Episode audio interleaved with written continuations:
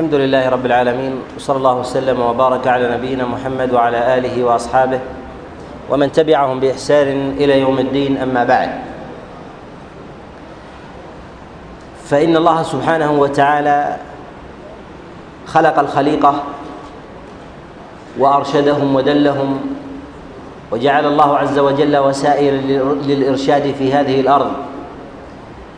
منهم ما دليله وإرشاده قائم في ذاته مع خلقته. ومنهم من كرمه الله سبحانه وتعالى وزاده قوة في ذلك كما أكرم الله عز وجل الإنسان أكرم بني آدم بالعقل وجعل لهم من الإدراك ما يستوعبون فيه نعم الله عز وجل وآياته وآلائه. وكذلك أيضا يكرم الله سبحانه وتعالى الخلق بالوحي ولهذا أرسل الله عز وجل الرسل وأنزل الكتب وأظهر البينات والحجج وجعل الله عز وجل أيضا مع الأنبياء من المعجزات. ما يظهر بذلك الحق. الذي يرشد الإنسان إلى ربه سبحانه وتعالى.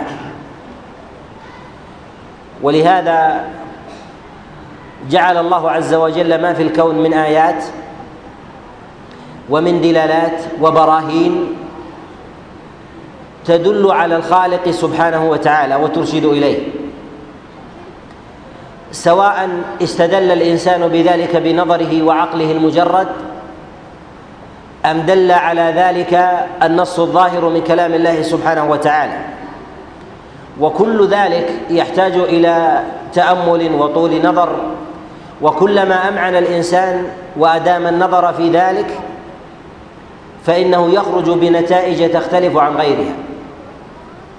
ولهذا أمر الله سبحانه وتعالى بالنظر إلى السماء ليس كرة ولا كرتين حتى يصل الإنسان في ذلك إلى معرفة الحقائق من آيات الله ودلائله وبراهينه التي تدل تدل الإنسان إليه.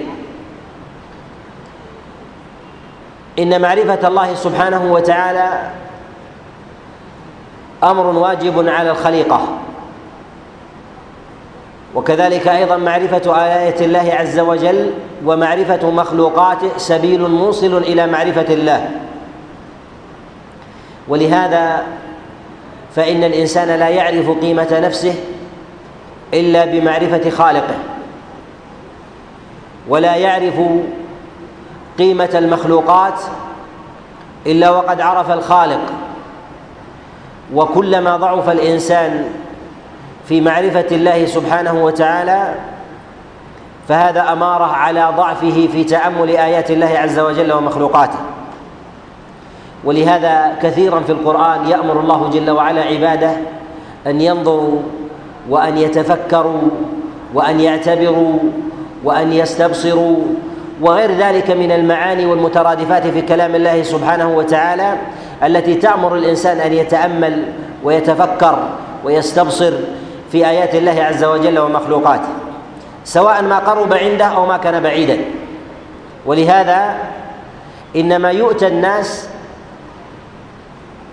حينما يعصون الله عز وجل بسبب عدم معرفتهم بحق الله عز وجل وقدره. ويظل في جانب في جانب حق الله عز وجل ويفرط ويضيع إذا لم يعرف مقدار حق الله جل وعلا على العبد. ولهذا إنما يضل المشركون في هذا الباب فيعبدون غير الله لاختلال توازن المعرفة بين الخالق والمخلوق.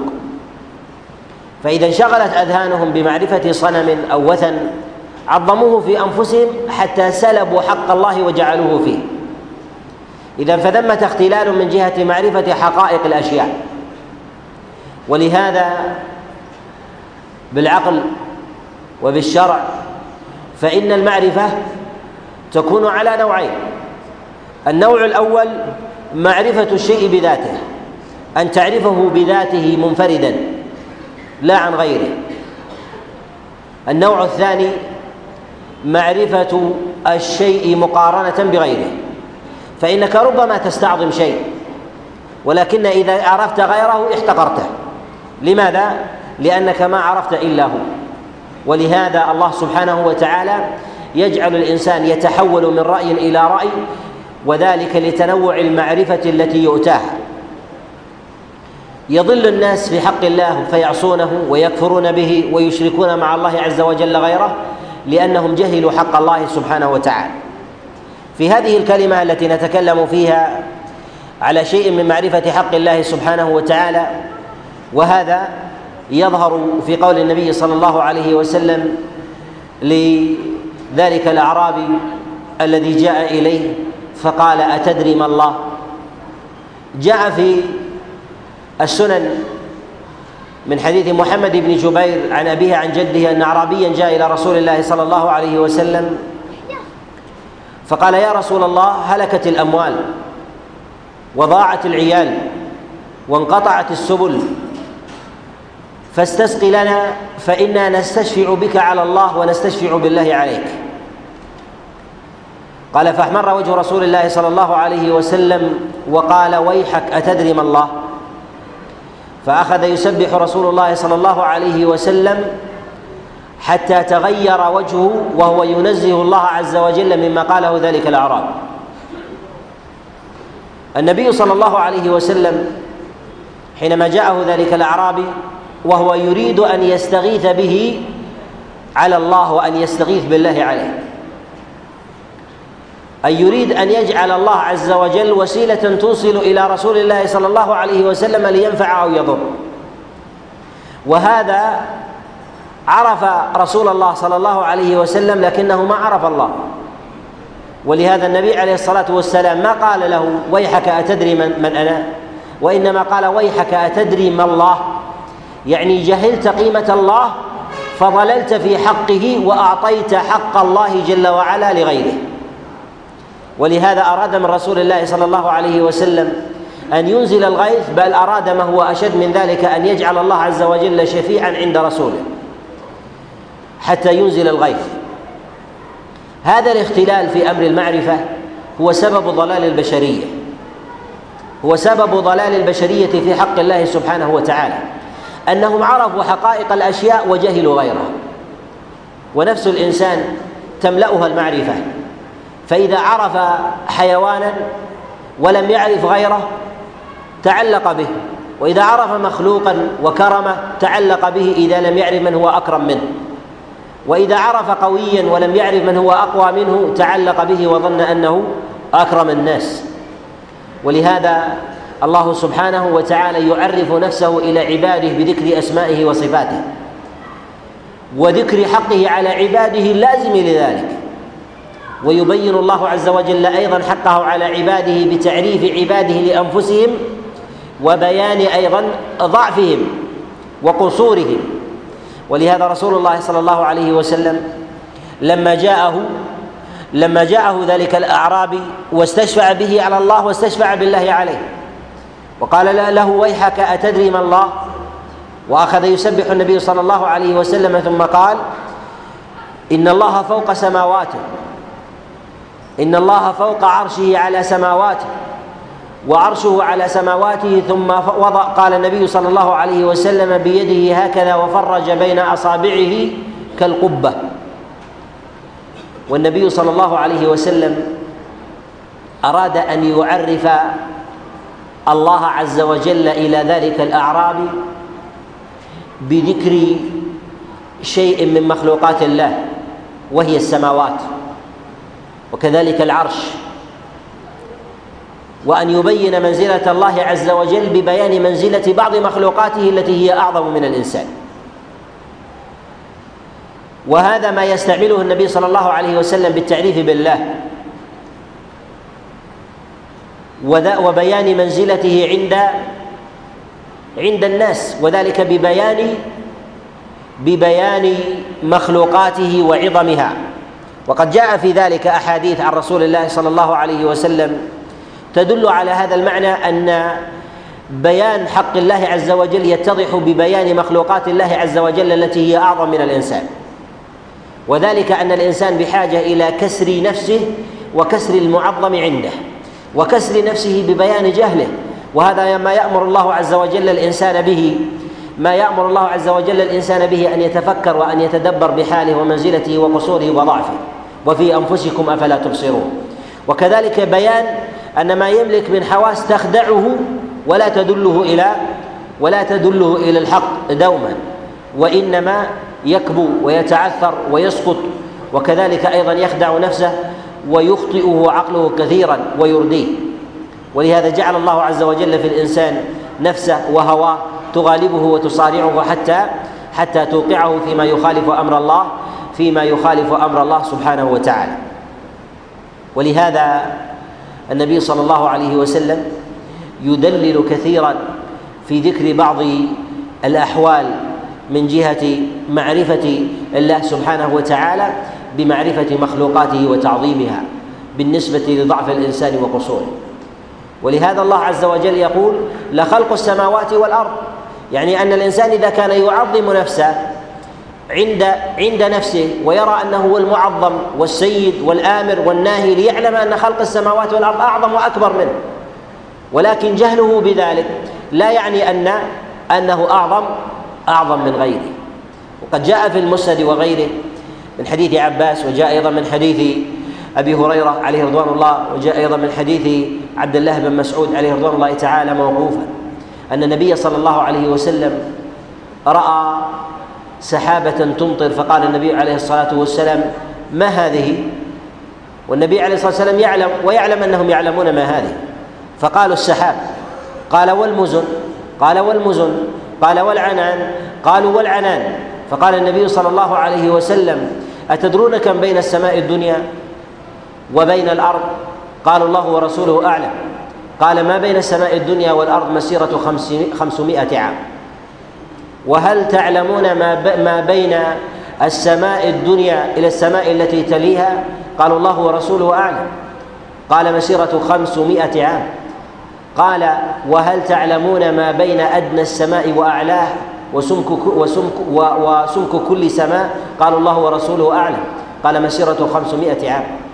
والنبي صلى الله عليه وسلم حينما أراد وبدأ هذا من تعريف من تعريف المسافة التي تكون بين السماء وبين الأرض والتي تكون بين السماء والتي تليها بدأ بها من من سحابة تمطر وأراد أن يعرف بهذا لأن ينتقل فيما فيما وراءه حتى بلغ النبي عليه الصلاة والسلام السماء السماء السابعة. قال وتعلمون ما فوق السماء؟ قالوا الله ورسوله أعلم. قال العرش وما بين أدناه وأعلاه مسيرة خمسمائة عام. وهذا من رسول الله صلى الله عليه وسلم أراد أن يبين ضعف ضعف الإنسان ببيان قياس زمنه من جهة مسيرة الإنسان وذهابه وضربه بأسفاره أن يبين أن من خلق الله سبحانه وتعالى ما خلق الله عز وجل من المسافات الشاسعة ما يجب على الإنسان أن يعلمه ومعرفته في ذلك ترجع إلى الإنسان بماذا؟ ترجع إلى الإنسان باستضعاف نفسه ومعرفة قيمة الخالق ولهذا إذا ظل الإنسان في معرفة الموازين والقوى فإنه يختل حينئذ من جهة التوكل المحبة الخوف الرجاء وما ينتج عن ذلك من بذل العبودية لله سبحانه وتعالى بعبادة الجوارح السجود لغير الله سؤال غير الله التضرع لغير الله كحال ذلك الأعرابي الذي جاء إلى رسول الله صلى الله عليه وسلم واستشفع بالله عليه. لأنه عرف شيئا وجهل أشياء فكفر بالله سبحانه وتعالى. ولهذا النبي عليه الصلاة والسلام كان يعرف الله عز وجل للناس بتعريف مخلوقات الله عز وجل إليه. وذلك أنهم يعلمون أن كل ما يرونه هو من خلق الله. فاعرف خلق الله غيرك تعلم ضعفك وتعلم مقدار الله سبحانه وتعالى. ولهذا ما وقع الناس في معصية وما وقع الناس في كفر وفي شرك أو بدع أو بدعة فيما يخالف أمر الله سبحانه وتعالى أو غلب الهوى الإيمان. ما كان ذلك ليكون إلا بسبب ضعف الإنسان بمعرفة الله سبحانه وتعالى. ولهذا نجد أن النبي صلى الله عليه وسلم يعرف يعرف الله للناس والله جل وعلا في كتابه يعرف نفسه للناس بوسائل متعددة. منها تعريف الله عز وجل بنفسه لعباده بأسمائه. وذلك بذكر أسماء الله عز وجل التي تدل على قدرته وكماله وعزته و وضعف وضعف عباده. ولهذا الله عز وجل يذكر اسماءه الأول والآخر والظاهر والباطن الرزاق العظيم الحليم اللطيف القوي الجبار وغير ذلك من أسماء الله سبحانه وتعالى. يعرف الله عز وجل ذلك لعباده حتى حتى ينظروا في تصرف الكون فيكل الأمر إلى الله سبحانه وتعالى ويعظمه حق حق تعظيمه. وبمقدار جهل الإنسان بالله يعصي الله. وبمقدار جهل الإنسان بالله يتعدى على الله. وبمقدار جهل الإنسان بالله يعبد غير الله ولو كان ضعيفا. لهذا الله سبحانه وتعالى يبين هذا الأمر كما في قول الله عز وجل يا أيها الناس ضرب مثل فاستمعوا له. الله عز وجل يريد أن يبين هذا المعنى للناس. أنكم عبدتم غير الله لأنكم جهلتم حق الله. يا أيها الناس ضرب مثل فاستمعوا له. إن الذين تدعون من دون الله لن يخلقوا ذبابا ولو اجتمعوا له. وإن يسلبهم الذباب شيئا لا يستنقذوه منه. ضعف الطالب والمطلوب. ما هو السبب في الوثنية؟ ما هو السبب في الشرك؟ السبب في الوثنية والشرك أنهم ما قدروا الله حق قدره. ما قدروا الله حق قدره. ولهذا عبدوا غير الله لأنهم جهلوا منزلة الله وعرفوا منزلة غيره. ولهذا إذا جهل الإنسان جهل الإنسان قدر الله سبحانه وتعالى ضل في العبودية والطاعة فأشرك مع الله عز وجل غيره وتعلق في الوهم. ولهذا الله سبحانه وتعالى يبين قوته ليظهر ضعف غيره ليظهر ضعف ضعف غيره ويبين عزته وتمكينه ليظهر ذلة غيره وهوانه ويبين الله سبحانه وتعالى أيضا كرمه ورزقه ليبين ليبين فقر غيره لأن الإنسان إذا علم إذا علم خزائن الله عز وجل فإنه يعرف ما عند الناس من قلة يد وكذلك أيضا ضعف ضعف في في العطاء. ولهذا النبي صلى الله عليه وسلم كما جاء في حديث عبد الله بن عباس وغيره ذكر النبي عليه الصلاة والسلام شيئا من هذا التعريف الذي يقرب الإنسان إلى الله سبحانه وتعالى ويعرفه على ويعرفه ليجحد بغيره من جهة بذل العبودية لغير الله سبحانه وتعالى.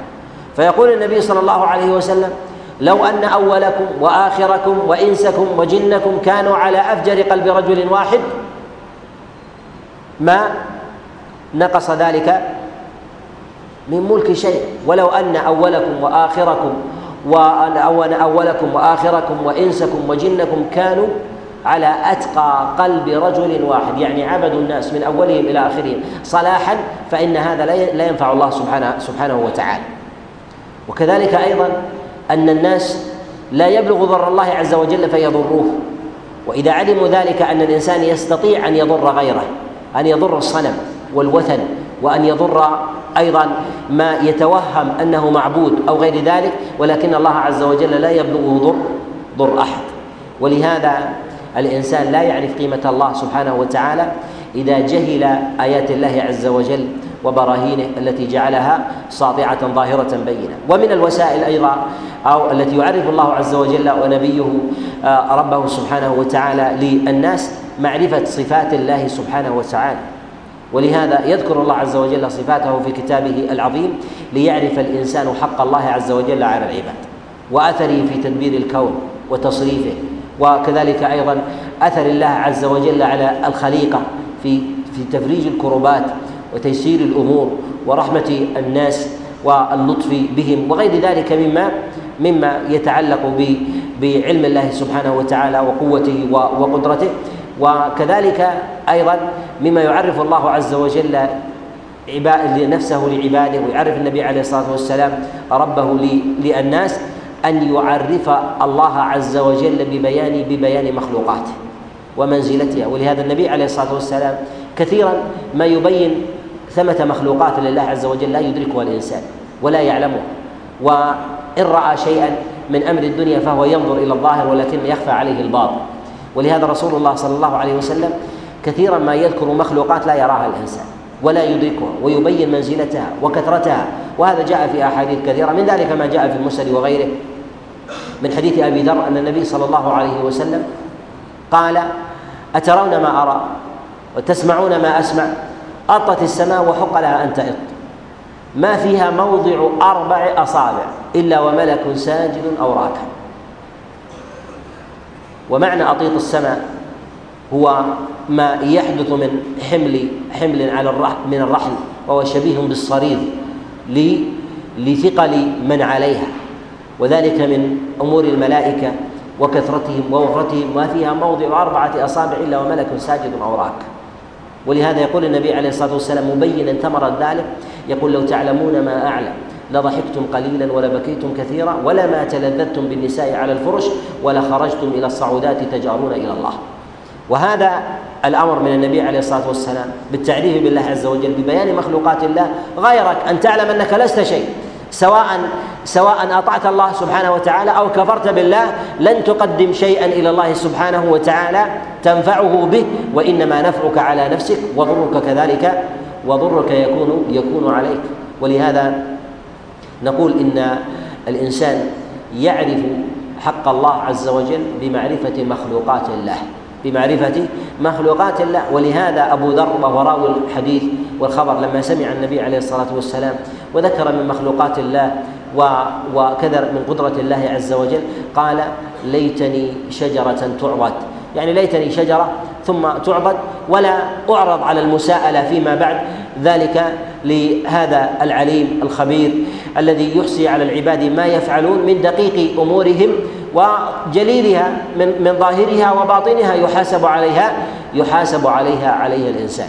لهذا وجب على المؤمن أن يعرف حق الله بمعرفة صفاته ومعرفة أسمائه والتعرف على الله عز وجل بمعرفة مخلوقاته سبحانه وتعالى.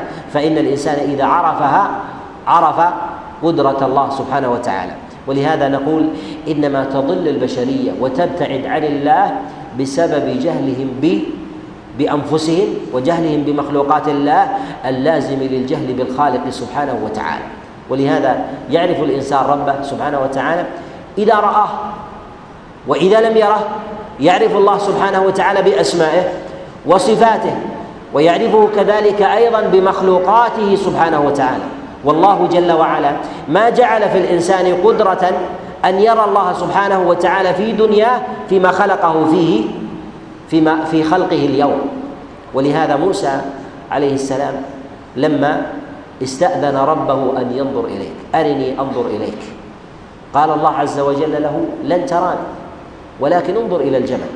يعني إني سأتجلى للجبل وهو أشد منك قوة ورسوخا وثباتا فانظر إلى أثره بعد رؤيته وتجلي وتجلي وتجلي له فسترى قدرتك بعد ذلك.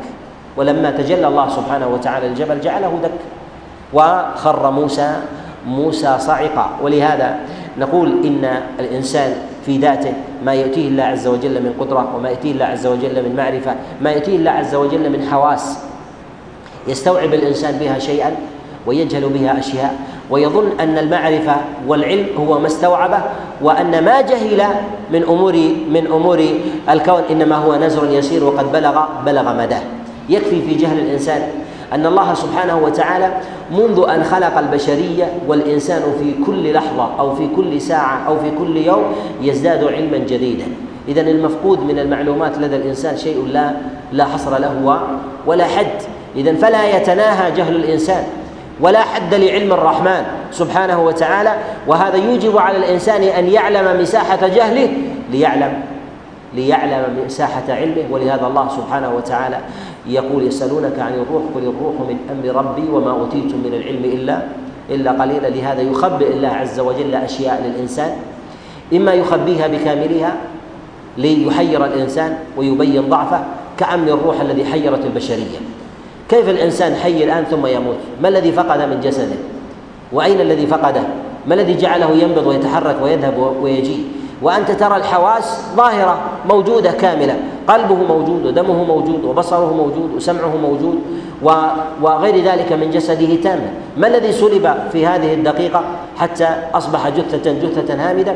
هو أمر الروح التي لا يعلمها لا يعلمها إلا الله سبحانه وتعالى. يظهر الله عز وجل للإنسان شيئا من أمر الدنيا ويخفي عنه أشياء. ولهذا الله سبحانه وتعالى يقول يعلمون ظاهرا من الحياة الدنيا. ما سبب الجهل جهل الإنسان بالله سبحانه وتعالى وكفره وإنكاره لبعض أوامر الله سبحانه وتعالى؟ أنه رأى الظواهر وخفيت عليه البواطن ولما خفيت عليه البواطن حكم على البواطن بما يرى من الظواهر من الظواهر القليلة. ولهذا الإنسان إذا لم يكن لديه علم بالمخلوقات يظن أنه هو الوحيد على هذه الأرض. وإذا لم يكن لديه معرفة بالكواكب ظن أنه هو الكوكب الوحيد. وظن أنه هو السعة والفضاء الوحيد. وكل ما جاء من أحاديث وأخبار بسعة الكون و وفضائه هو ما تثبته العلوم البشرية اليوم من سعة علم الله سبحانه وتعالى. والمسافات التي لا يمكن أن يدركها الإنسان ويحصيها إذا أراد إذا أراد أن يدونها حسابا ورقما فضلا عن أن يصل إليها بجسده بجسده وحسه. فهذا من الأمور المحالات التي لا تكون إلا لا تكون إلا بسلطان الله سبحانه وتعالى. ولهذا نقول وجب على المؤمن أن يتفكر بالله سبحانه وتعالى يتفكر بمخلوقات الله وأن يتفكر أيضا في آثار الله سبحانه وتعالى فيما يجعله الله عز وجل في هذه في هذه الأرض حتى يعظم الله عز وجل ويعبده حق حق تعظيمه. ولهذا على ما تقدم نقول إن الإنسان إذا علم أن العلم على نوعين علم الشيء بذاته وعلم الشيء مع غيره. إذا علمت الذات وجهلت غيرها فإنك تعظمها لأنك لا تعلم غيره. فتحب هذا الشيء لأنك لم ترى غيره. فتحب هذا الجمال لأنك لم ترى أجمل منه. وتحب هذا الغنى لأنك لم ترى أغنى منه وتحب هذه القوة لأنك لم ترى أقوى منه ولو رأيت غيرها ورأيت أجمل منها ورأيت أغنى منها لاحتقرتها ولهذا الإنسان يحكم على ذاته يحكم على ذاته بما يؤتى من معرفة. ولكن الله عز وجل يأمر الإنسان أن يتأمل ويتدبر. تأمله في السماء يبين ضعفه وتأمله في العظيم يبين ضعف ما دونه. وكذلك أيضا كلما اتسع الإنسان معرفة وعلما في مخلوقات الله عز وجل التي هي أعظم منه فإنه يرجع إلى نفسه حسيرا كثيرا عارفا قدرة الله سبحانه وتعالى وتدبيره لمخلوقاته. ولهذا الله سبحانه وتعالى يقول الذين يذكرون الله قياما وقعودا وعلى جنوبهم ويتفكرون في خلق السماوات والأرض ما هي هذه النتيجة؟ ذكر الله ثم تفكر في خلق السماوات والأرض ما هي النتيجة التي وصلت اليه ربنا ما خلقت هذا باطلا سبحانك. يعني هذه الأشياء التي يراها من بروج وأنهار وغير ذلك تدله إلى تدله إلى خالق عظيم وأنه ما خلق هذه الأشياء إلا إلا لحكمة. ومعنى الحكمة ومعنى الباطل المذكور في هذه الآية ما خلقت هذا باطلا سبحانك يعني تتنزه عن أن تخلق ذلك باطلا أن الشيء كلما كان محكما من جهة الصنعة فإن الإنسان قصده بعينه بخلاف الأشياء التي لا يظهر فيها الإبداع. التي لا يظهر فيها الإبداع فإنه لا حكمة لا حكمة فيه. الإنسان حينما يأتي إلى طريق ويأتي إلى إلى منزله مثلا ويرى الدنيا مرمية مثلا آه، كأس الماء ويرى أيضا الأثاث ويرى آه، أيضا المتاع والحذاء مرمي هنا وهنا وغير ذلك. هل هذا يعني أن هذا الذي فعل قصد من ذلك تنظيمه أو ترتيبه؟ أم جاء عبثا؟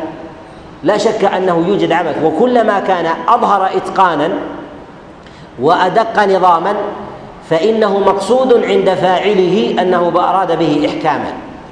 وهذا هو المراد في التفكر في خلق السماوات والأرض أن الإنسان كلما تفكر بخلق الله عز وجل في في سماواته وأرضه وما دونها من مخلوقات الله سبحانه وتعالى إذا تفكر فيها وتدبر فإن هذا يدله على أن هذا الخالق خلق الخليقة بإحكام تام والإحكام التام يلزم منه عدم العبثية عدم العبثية.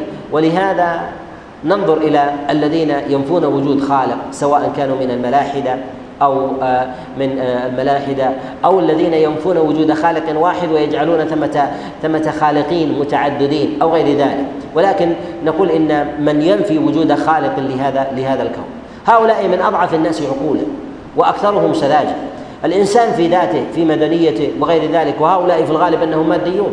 ماديون من جهة النظر إلى الحياة وحبها وجمالها والنظر إلى إبداعها وصنعتها وينظرون إلى ذلك ويستلون من علم الله سبحانه وتعالى و ويبدلون ويقدمون فيه ويؤخرون ثم يصفون الإبداع ذلك الإبداع لأنفسهم وجهلوا أنهم إنما أخذوا ذلك من علم الله عز وجل وإحسانه وقوة صنعته في خلقه جل وعلا وإحكامه لذلك.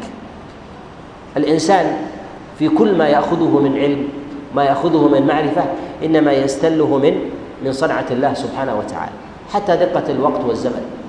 الإنسان صنع الساعة ولكنها إذا اختلت ضبطها على الكواكب. إذا اختل ميزانها ضبط على الكواكب. يكابر على الله سبحانه وتعالى لأن لأنه دقيق في الوقت وصنع وقتا زمنيا دقيقا أو عرف الثانية وعرف الأجزاء من الثانية وعرف أجزاء الأجزاء من الثانية وغير ذلك وهو إنما عرفها وإذا أراد أن يضبطها عند اختلالها ضبطها على ميزان الكون الذي يصيره الله عز وجل منذ أن خلقه من غير أن يختل.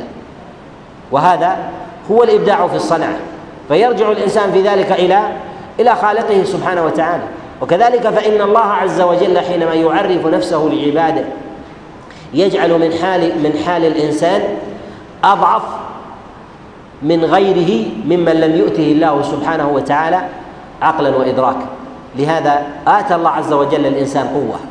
لكن جعل من من الجمادات كحال الجبال والأشجار ما هي أشد قوة وبأسا منه. فإذا أراد الإنسان أن ينزعها ما استطاع أن يزيل الجبل من مكانه. والسبب في ذلك أن يبين الله سبحانه وتعالى له أني أوجدت قوة في شيء جماد من غير أن يكتسب شيئا. وأن قوتك الموجودة في ذلك لا تعني أنك أنك على قوة أو أنك اكتسبت ذلك من تلقاء من تلقاء عقل كذلك ما يؤتاه الإنسان من معرفة وتدبير حاله وشأنه وغير ذلك وما يبتكره الإنسان أيضا من من صناعة وحرف وغير ذلك أن هذا جعل الله عز وجل في خصائص مخلوقات الله عز وجل ما هو أدق من الإنسان. ولهذا الإنسان يأخذ علومه كلها من مخلوقات الله عز وجل الأخرى. فهو إنما عرف الطيران من الطيور التي تطير بلا عقل. وطيرها الله سبحانه وتعالى منذ أن خلقها وجعل هذا قائما ذاتيا فيه. فعرف هذا الشيء فيها ثم أوجده. ويكفي في ضعف الإنسان أنه ما استطاع أن يشابه الحيوان إلا بعد آلاف السنين. وهي حيوان وهو حيوان لا يفكر ولا ولا يعقل ولكن جعل الله عز وجل فيه ذلك ذاتيا. من الحيوان من بصره هو أدق من الإنسان بمراحل شديدة. ومنها ما هو سمعه أدق من الإنسان بمراحل بل إذا أراد الإنسان أن يهتدي بشيء استفاد من سمع بعض البهائم أو بصر بعض البهائم وهذا وهي بلا عقل. دليل على أن الإنسان في ذاته مما يستكشفه من من وسائل اطلاع أو بصر أو معرفة الأمد أو معرفة أيضا دقائق السمع وغير ذلك فإن الله عز وجل يوجده في البهائم من غير عقل أوجده خصيصة ذاتية قائمة في ذاته من غير اكتساب. من غير من غير اكتساب. وأنت إنما أوجدتها لأن الله عز وجل أوجد في فيك عقلا يجلب إليك يجلب إليك المعارف ليتمم النقص الموجود عندك والكامل عند البهائم. وهذا يبين ضعف الإنسان وكمال علم الله سبحانه وتعالى.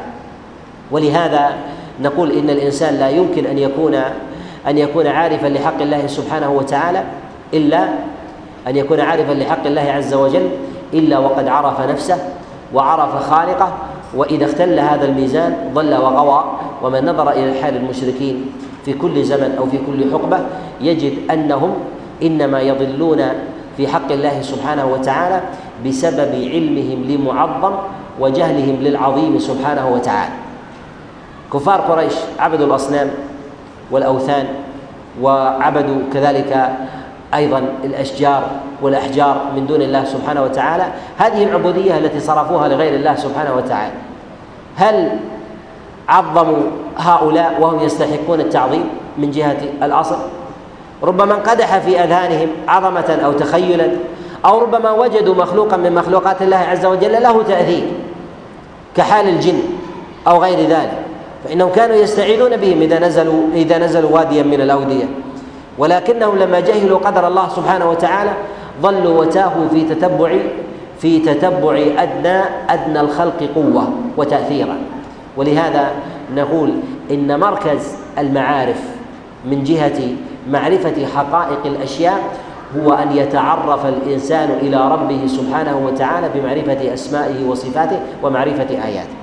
وإذا اختل هذا الأصل فإن معرفة الأعظم يختل لدى الإنسان.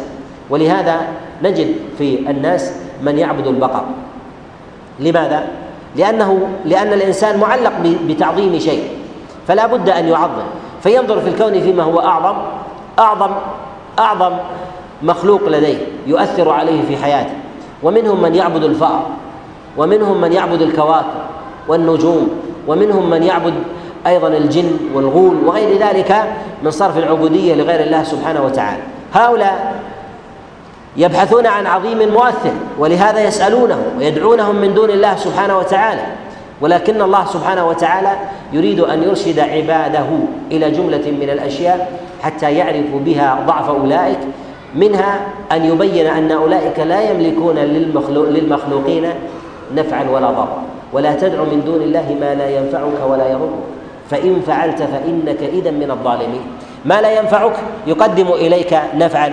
وذلك بجلب خير من رزق أو كذلك صحة وعافية أو دفع ضر من مرض أو مصائب أو هموم أو فقر أو غير ذلك مما يرجوه الإنسان. لا لا يملك لك شيئا ولا يملك لذاته أيضا نفعا ولا ولا ضرا. ولهذا نقول إن الإنسان إذا عرف حقائق الأشياء وعرف قدر الله سبحانه وتعالى عرف أين توضع العبودية. وأصل ضلال البشرية على ما تقدم الكلام عليه أنهم عرفوا شيئا وجهلوا وجهلوا أشياء. وإذا أوغلوا في هذا الباب في أمر الجاهلية والجهل بحق الله سبحانه وتعالى فبمقدار جهل فبمقدار الجهل تضيق دائرة المعبود حتى يعبدوا التافهات حتى يعبدوا التافهات أهل الوثنية وكذلك الشرك. من كفار قريش وغيرهم ابتدأوا من جهة تعظيم الله سبحانه وتعالى من جهة الجهل بعظمة الله سبحانه وتعالى أن جعلوا وسطا من دون الله جل وعلا فصوروا أقواما وعظموهم من دون الله وتخيلوا أنهم وسطاء ويعلمون أن هذه الأحجار إنما هي نماذج لأولئك. ثم اعتقدوا شيئا أن أولئك من جهة أرواحهم يتجسدون في هذه التماثيل. أو أن هذه يوحى أن يأتيهم إيحاء أن هذه التماثيل أن هذه التماثيل تبلغ أرواح أولئك بما يحدث وبما يفعلون وتنفعهم وتضرهم وغير ذلك. ولهذا عبدوها من دون الله سبحانه وتعالى حتى عظم الخوف في قلوبهم فعبدوها حتى في حال الأسفار وفي حال وفي حال الخفا حتى كما جاء في كما جاء في الصحيح من حديث أبي رجع قال كنا في الجاهلية نعبد حجرا فإذا وجدنا حجرا أعظم منه رميناه وأخذنا حجرا آخر. فإذا لم نجد حجرا كنا في فلات احتلب أحدنا ضرع شاة على تراب ثم طاف عليه. يعني أنه يحتاج إلى شيء قاسي. انظروا إلى إلى مراتب مراتب التحول في ذلك حتى حتى عبد شيئا من أضعف المخلوقات وذلك لأنه جهل مراتب التعظيم. مراتب التعظيم لأنه ما من شيء ما من شيء عظيم إلا وثمة أعظم منه. وأعظم وأعظم شيء هو الله سبحانه وتعالى وله المنتهى والكمال في ذلك. ولكن الإنسان بمقدار سقفه في باب في باب العلم والمعرفة يضل في هذا في هذا الباب. ولهذا نقول إن الإنسان كلما كان أعلم بصفات الله عز وجل وأسمائه فإنه أعظم من جهة توجه العبادة لله جل وعلا وإفراده سبحانه وتعالى والبراءة كذلك أيضا كذلك أيضا من الشرك. الإنسان إذا وجد عظيما فإنه يزدريه بمعرفة من هو أعظم منه. فإذا وجد سيدا مطاعا قويا غنيا فليتذكر فليتذكر الله سبحانه وتعالى وقوته وعظمته يضمحل عنده ويضعف من عظمه وهابه أو صرف له العبادة من دون الله سبحانه وتعالى. وهذا به حينئذ يعرف مواضع الرجاء يرجو من ومواضع الخوف يخاف ممن وكذلك السؤال يسأل ممن ويستغيث بمن وغير ذلك. وإذا قصر وقصرت معرفته عن معرفة مراتب المعلومين من جهة أسمائهم وصفاتهم فإنه يدنو في ذلك حتى يعبد الأوهام التي لا وجود لا وجود لها. ولهذا نجد الذين ظلوا في تحديد تحديد إلههم الذي يتصرف فيهم لأن الإنسان يعلم أن ثمة شيء هو أعظم منه وهو الذي يقدر له الخير وهو الذي يقدر له الشر. لكن حقيقته وكنها لا يدري من هو من هو وما هي صفاته وما هي أسماؤه فيتعلق بهذا يمنة ويسرا ولهذا منهم من يجعل الأمر يتعلق مثلا بالنور والظلم فيعبدون أولئك من دون الله سبحانه وتعالى.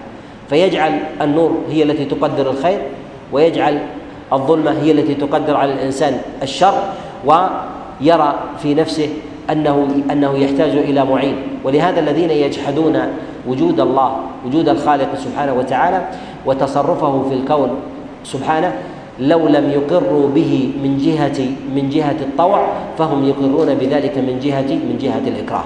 يعني أنك لا بد أن تؤمن بالله سواء بلسانك وأنت طائع أو وأنت وأنت وأنت كاره. ومعنى الطواعية هنا هو الانقياد والإستسلام لله عز وجل رغبة. وأما الكراهية فهو ما يغلب على الإنسان مما فطره الله عز وجل عليه. الإنسان مفطور على الإيمان بالله.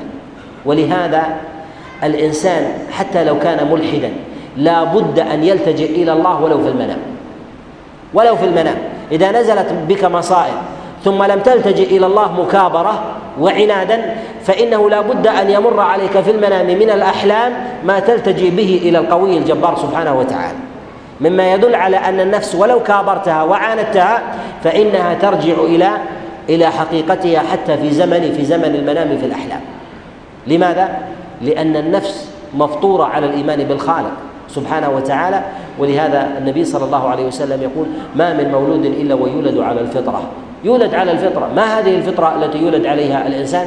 أعظم دلالات الفطرة وأثارها في الإنسان هي الإيمان بالخالق سبحانه وتعالى وأنه هو المتصرف وأنه جل وعلا هو المدبر للكون وأنه الله سبحانه وتعالى هو القوي الذي يرزق الإنسان القوة وهو المعطي الذي يرزق الإنسان مالا ويكسبه بنينا ويكسبه زوجة ويكفيه ويقيه ويعينه ويسدده.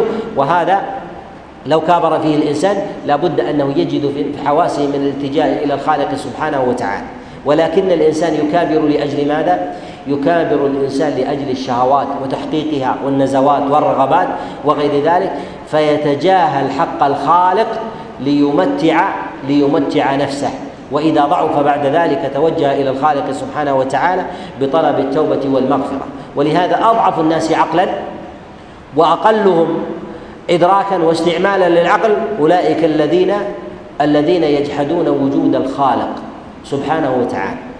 الإنسان الإنسان خلق بإحكام وخلقه الله عز وجل في أحسن تقويم. لقد خلقنا الإنسان في أحسن تقويم. أحسن تقويم من جهة نظامه وقوامه. كذلك أيضا دب الحياة فيه اتساقها وانتظامها. وما جعل الله سبحانه وتعالى له من قدرة يؤتيها الله عز وجل إياه للاكتساب جلب الخير ودفع الضر الذي يلحق يلحق به. هذا من حسن خلق الله عز وجل وصنعه صنعه في الإنسان. وأما إكال ذلك أن هذا إنما خلق من آثار الطبيعة. الطبيعة إذا قيل أن هذا من من خلقها أو من إيجادها أو من آثار انفجار الكون كما يزعمون فإنه يلزم من ذلك أن لا يكون ثمة دقة في الصنع. الإنسان إذا خلق شيئا وأبدع فيه وقصده بالإبداع فإنه يتقن فيه ويجعل كل شيء من ذلك لحكمة يريدها يلتمسها الناظر في ذلك.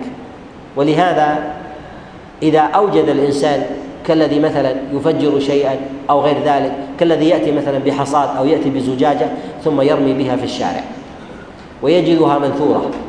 هل هذه تتسق على وفاق معين؟ وهل تستعمل لحاجة معينة؟ لا تستعمل لحاجة معينة. ولو جمع أجزاءها وحاول أن يستفيد من واحدة منها على نحو صحيح فإنه لا يستفيد من ذلك. ولكن إذا أراد أن يستفيد منها كحجارة قام بنحتها وقصها وصنع منها مرآة وصنع منها سكين وغير ذلك مما يستفيد منه الإنسان. يعلم أن هذا هذا الأمر من ذلك النتاج أنه ما كان إلا لحكمة صانع من صانع أوجده. ولهذا الذين يقولون بعبثية الكون من جهة وجوده هؤلاء أول ما يناقضون أنفسهم وذلك أن الإنسان بطبعه لا يؤمن بصحة العبثية في تصرفه بل يذمها.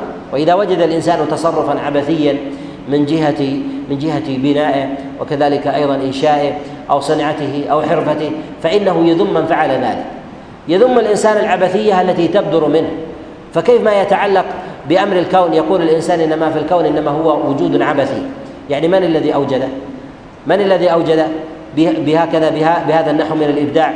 وما أوجده من إدارة زمن وكذلك تنوع مكان وكذلك تنوع أجناس مخلوقات. لا شك أن ثمة خالق أوجد أوجد هذا.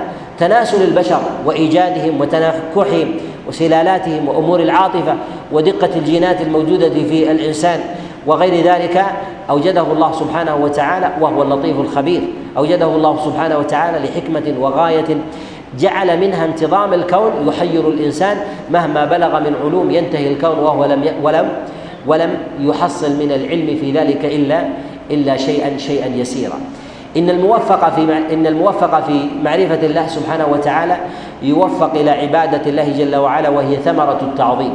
يعرف الإنسان ربه حتى يعبده جل وعلا.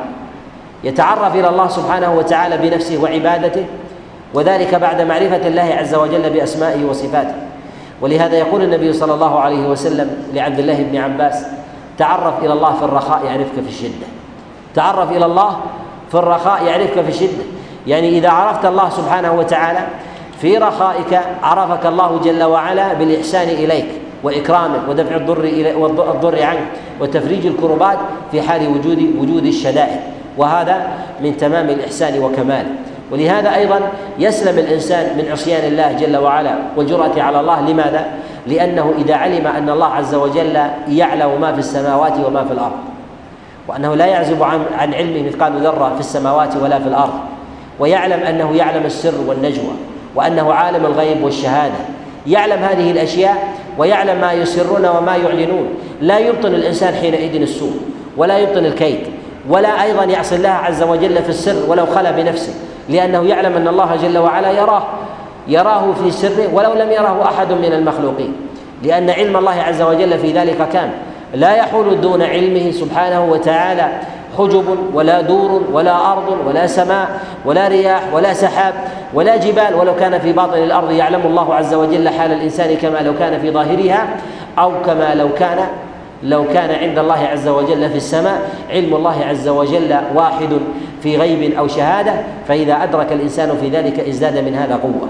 كذلك أيضا من آثار وثمار معرفة الله سبحانه وتعالى أن الإنسان يرزق يقينا يرزق يقينا وصبرا وثباتا وكذلك أيضا طمأنينة في في الحياة. أعظم الناس طمأنينة في الحياة الذين يعرفون الله جل وعلا و وذلك بمعرفة أسمائه وصفاته ومعرفة آياته سبحانه وتعالى. إذا نزل بهم ضر يعلمون أن الله عز وجل أراد بهم خيرا فيجب عليهم الصبر. وأن الله عز وجل أيضا بين أنه ينزل الضر بعباده ليرفع عنهم السوء ليرفع عنهم السوء والسيئات ويعفو عن كثير. وكذلك يكفر الله عز وجل بها عن خطاياه ولو كانت شيئا يسيرا. ولهذا النبي عليه الصلاة والسلام يقول ما من مصيبة يصاب بها الإنسان حتى الشوكه يشاكها إلا كفر الله عز وجل بها من خطاياه. إذا نزلت به مصيبة يقول الحمد لله أراد الله عز وجل أن يكفر أن يكفر عني سيئة فيكون أطيب الناس نفسا. بخلاف الذي لا يعلم الحكم فإنه ربما نزلت به مصيبة يسيرة فانتحر لأجلها. لماذا؟ لأنه يرى أنه لا يستحق الحياة لأنه لا يعلم الأسباب ولا يعلم الحكم. وحكمة الله عز وجل في إنزال البلاء وإنزال الخير على الإنسان. ولهذا الله عز وجل بين الحكم لعباده وبين أيضا آثارها عليه وذلك رحمة ولطفا من الله سبحانه وتعالى باولئك بأولئك العباد وليزدادوا يقينا وثباتا وصبرا. كذلك أيضا أن الإنسان عند نزول الفتن وعند نزول البلاء وعند وجود البغي والظلم وغير ذلك يأخذ من من أحكام من يأخذ من أسماء الله عز وجل وصفاته ما يرزقه يقينا. يرى الظلم والبطش والبغي ثم يعلم من إمهال الله عز وجل للظالم. من إمهال الله عز وجل للظالم. ويعلم أيضا من مكر الله عز وجل بعباده وإنظاره له. وأن الله عز وجل لا يهمل عبدا ولكن يجعل ذلك إلى قدر وإلى حساب. فيؤاخذ الله عز وجل عبده متى شاء. وإذا علم سنة الإمهال وسنة الإنظار وسنة, وسنة المكر بعباده فإنه تطمئن نفسه حينئذ ويعلم أن ثمة نتيجة وأن هذه النتيجة يجعلها الله عز وجل بحساب. بخلاف الإنسان الذي يرى الحوادث تحدث عن يمينه وشماله من ابتلاء واختبار وامتحان وفتن وظلم وبغي ولا يجد لذلك تفسيرا فحاله كحال كحال البهائم. ولهذا جاء عن سلمان الفارسي لما ذكر المرض ومعرفة الإنسان للحكمة قال إن الكافر ينزل الله عز وجل به المصيبة ويكون كالبهي كالراحلة. عقله أهله ثم ثم حلوة ولا يدري لماذا عقلوه ولماذا حلوة. البهيمة تربط ثم تحل. الله عز وجل حينما يعيقك بمرض ليوم أو يومين تعلم الحكمة. ولكن إذا لم تكن مؤمنا بالله كحال البهائم يأتي سيدها ويربطها وهي لا يدري لماذا ربطت. ثم تفك بعد يوم أو يومين ولا يدري لماذا لماذا فكت. فلا يعلم من ذلك من ذلك حكمة. وهذا ما يدفع الإنسان إلى اليأس والقنوط من رحمة الله سبحانه وتعالى وربما أيضا إلى الخروج من الحياة. بالانتحار وغير ذلك. ولهذا أضيق الناس نفسا وأشدهم يأسا.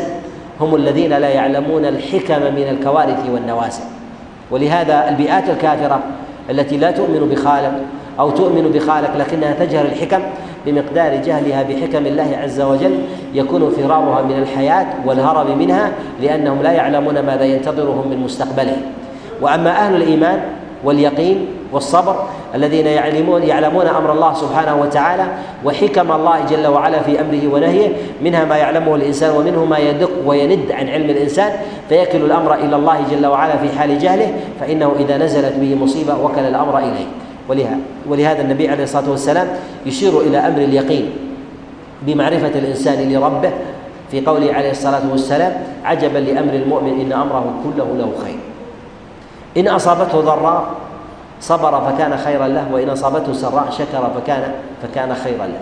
إذا يعلم العاقبة من الأمرين.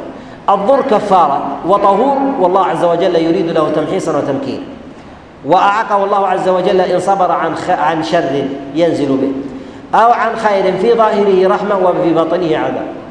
وإن شكر الله عز وجل على ما أتاه الله سبحانه وتعالى من خير ونعمة فإن الله عز وجل يزيده في ذلك. لئن شكرتم لأزيدنكم. فيزيده الله عز وجل من تلك النعمة التي أتاه الله سبحانه وتعالى وتعالى إياه. أعظم مقام من حق الله سبحانه وتعالى على الإنسان أن يفرد الله عز وجل بالعبودية. وأعظم ظلم يظلم الإنسان به نفسه في حق الله جل وعلا هو الإشراك مع الله عز وجل غيره. ولهذا يقول الله جل وعلا على لسان العبد الصالح لابنه إن يا بني لا تشرك بالله إن الشرك لظلم عظيم. ويقول الذين آمنوا ولم يلبسوا إيمانهم بظلم يعني بشرك. أولئك لهم الأمن وهم مهتدون يعني يأمنون يوم القيامة من الفزع والكرب.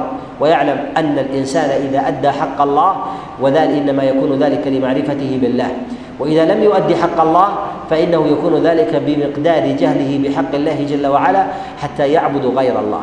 وأعظم المصائب والبلاء في التقصير في حق الله سبحانه وتعالى وكذلك آه، أيضا تعدي الإنسان هو سب الله سبحانه وتعالى والوقيعه في ذاته جل جل في علاه. وهذه تنتشر في كثير من بلدان من بلدان المسلمين. وهي من أعظم من وهي أعظم الفتن وهي أعظم الفتن وأعظم الظلم وأعظم الكفر. لأن الإنسان ما عرف قدر الله عز وجل فكيف يتوجه إليه بهذا الخطاب. ولهذا نقول إن إن سب الله سبحانه وتعالى لا يصدر من إنسان عرف الله وعرف منزلته وعرف قدره وإلا لانعقد لسانه قبل أن يفكر بأمثال ذلك. فما عرف الله جل وعلا؟ حق معرفته وما قدر الله عز وجل حق قدره فأنزل الله عز وجل على خلاف على خلاف حقه سبحانه وتعالى. ولهذا نقول إن سب الله جل وعلا به يصل الإنسان إلى أدنى دركات الكفر. إلى أدنى دركات الكفر وأدنى دركات الظلم. فكيف بإنسان يسب خالقه ورازقه ومحييه ومميته ومدبر ومدبر شأنه في هذه في هذه الأرض ومصير أحواله من تقلب من فرح وسرور وحزن وكذلك من حياة وإماتة وغير ذلك من تقلبات من تقلبات الإنسان ثم يتعدى على الله جل وعلا بالسب أو الشتم أو غير ذلك من الألفاظ التي تقشعر منها منها الأبدان. وهذا من أعظم الكفر بالله سبحانه وتعالى إن لم يكن أعظم الكفر. ولو كان الإنسان وثنيا أو كان الإنسان يهوديا أو كان نصرانيا لكان لكان أقل شرا من أن يسب الله سبحانه وتعالى أو يتعرض لذات الله عز وجل بالانتقاص أو الإساءة أو غير ذلك. ولهذا إن الله سبحانه وتعالى كلما علم الإنسان منزلته وعرف قدره عظمه وأدى له وصرف له من العبادة ولهذا نجد مقام العبودية عند الأنبياء أعظم من غيره. لماذا؟ لأنهم عرفوا من حق الله عز وجل وقدره ما, ما لم يعرفه من دونه ولهذا النبي عليه الصلاة والسلام يقول لو تعلمون ما أعلم لضحكتم قليلا ولبكيتم كثيرا. يعني ما ما أعلم من خلق الله سبحانه وتعالى. وما أعلم من سعة علم الله عز وجل. النبي عليه الصلاة والسلام عرج به إلى السماء أسري به من المسجد الحرام إلى المسجد الأقصى ثم عرج به إلى السماء إلى السماء السابعة وكلمه الله سبحانه وتعالى كفاحا جل وعلا. وهذا به علم النبي صلى الله عليه وسلم من أمر الله وعظمته. وعظمة خلقه سبحانه وتعالى ما لم يدركه غيره فكان أعلم الناس بالله جل وعلا. ولهذا نجد أن النبي عليه الصلاة والسلام أكثر البشر عبادة لله. فكان النبي عليه الصلاة والسلام يتعبد لله ويقوم الليل حتى تتفطر قدماه.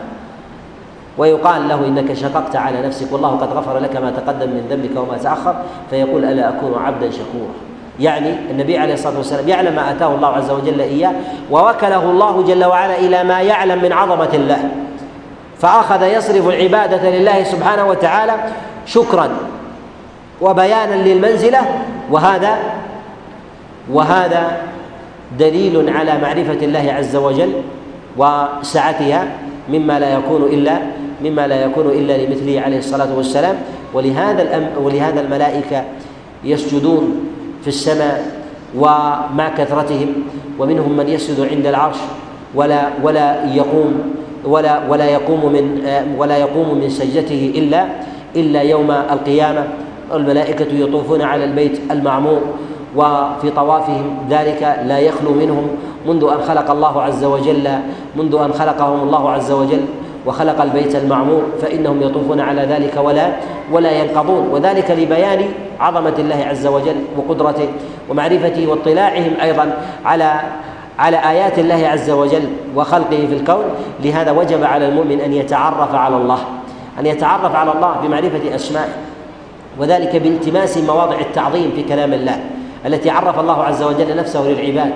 أن يعرف أيضا صفات الله سبحانه وتعالى وأنواعها وأن يعرف أيضا آثارها في الكون من جهة القوة والقدرة وكذلك كذلك رزق الله عز وجل لعباده منعهم الإعزاز والإذلال تقليب الكون والممالك ورفع الله عز وجل الوضيع ووضع الله سبحانه وتعالى للرفيع وغير ذلك مما يقلبه الله عز وجل في أمر في أمر الكون. يأخذ من ذلك يأخذ من ذلك معرفة بالخالق سبحانه وتعالى فكلما كان الإنسان به أعرف فإنه يكون له أعبد وأكثر تضرعا وتقربا له جل وعلا. وإذا كان الإنسان به أجهل فإنه يكون في في آه، في مهامه الأهواء والضلال والغي حتى يصل إلى شيء من من آه، العبودية لغير الله فيعبد ضعيفا بعدما كان يعبد قويا ويعبد ذليلا بعدما كان يعبد عزيزا ويعبد رازقا غنيا ويعبد فقيرا بعدما كان يعبد رازقا غنيا. ولهذا نقول وجب على الإنسان أن يتعرف على الله وأعظم ما يتعرف الإنسان به أن أن يتعرف على الله من كلامه جل وعلا. فيديم النظر في آيات الله في كلامه سبحانه وتعالى. أن ينظر أيضا في سنة النبي عليه الصلاة والسلام.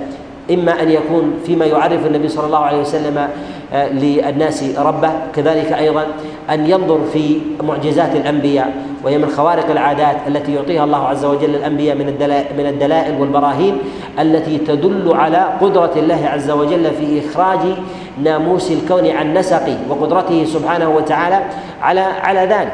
وهذا كثيرا ما ما يصنف فيه العلماء في أبواب المعجزات وكذلك أيضا في دلائل النبوة وكذلك أيضا في شعب الإيمان. وكذلك أيضا مما يعرف الإنسان فيه أن ينظر في تقلبات في تقلبات الكون. وتغيراته سير الأمم السابقة وما حصل لهم من تغير وعاقبة ونتائج. الله عز وجل يأمر كثيرا في كتابه العظيم بالنظر إلى عواقب الأمم. قل سيروا في الأرض فانظروا كيف كان عاقبة المكذبين. ثم انظروا كيف كان عاقبة المكذبين. فانظروا كيف كان عاقبة المجرمين. الله سبحانه وتعالى يأمر العباد أن ينظروا وأن يتفقدوا أحوال عاقبة أولئك الذين عاقبهم الله جل وعلا. تورث الإنسان معرفة بشدة عقاب الله عز وجل وانتقامه. وأن الله عز وجل يرى الظالم ويرى الباغي وتركه له إمهال وليس إهمالا وأنه وإن تعدى على الله فالله عز وجل يريد من ذلك إمهالا لعبده ويأخذه بذلك بمقدار يجعله الله سبحانه وتعالى له أجلا معلوما لا معلوما لا يجاوزه إياه.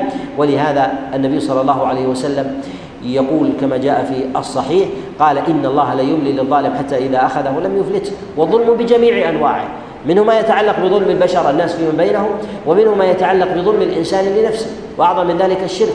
الكفر بالله سبحانه وتعالى يجعل الله عز وجل لذلك قدرا ثم يأخذه الله عز وجل بحساب وحساب والحساب في ذلك هو إلى الله ليس إلى البشر والى الله عز وجل تقديره وتقدير عقابه بمقدار علم الإنسان بظلمه ومقدار حجم الظلم المعلوم الذي ينزله الإنسان أو يصدر من الإنسان يكون في ذلك في ذلك العقاب.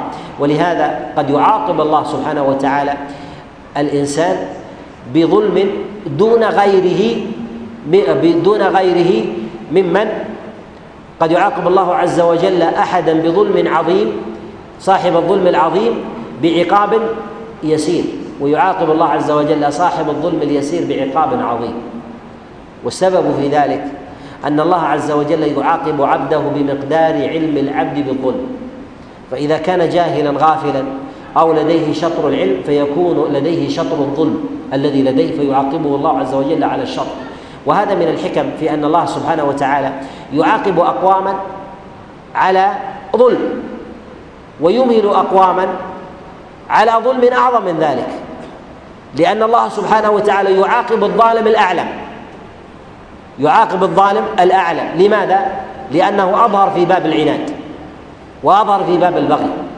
ولهذا إذا نظرنا إلى عقاب الله عز وجل للأمم الكافرة الخارجة عن أمر الله لا يعاقب الله أمة ويهلكها عن بكرة أبيها ولو كانت كافرة معاندة حتى يبعث إليها رسولا.